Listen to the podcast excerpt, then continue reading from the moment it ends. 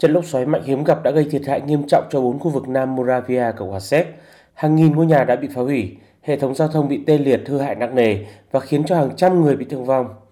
Theo thống kê của Hội người Việt Nam tại khu vực Nam Morava, hiện có khoảng 30 gia đình người Việt bị ảnh hưởng nặng nề trong đợt thiên tai này, trong đó có 6 gia đình, nhà cửa và tài sản gần như bị hủy hoại hoàn toàn.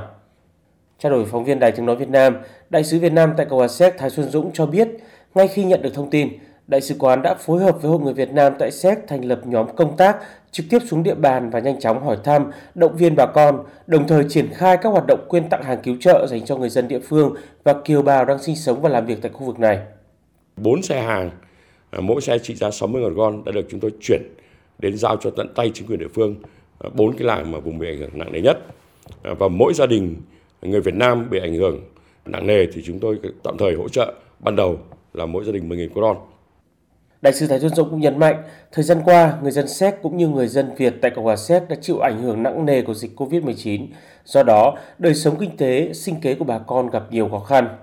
Tuy nhiên khi đất nước gặp khó khăn, người Việt đối mặt với thiên tai thì kiều bào tại Séc đã rất đồng lòng và có những sự hỗ trợ kịp thời.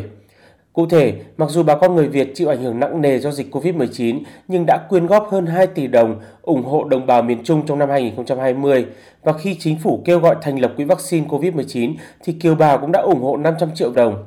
Tới nay, khi thấy thông tin kiều bào tại khu vực Nam Morava, người dân Séc gặp khó khăn do trận lốc xoáy lịch sử, thì chỉ trong vòng một ngày, Hội người Việt Nam tại Cộng hòa Séc cũng đã quyên góp hơn 200.000 kuron ủng hộ, hỗ trợ bà con và người dân địa phương vượt qua khó khăn.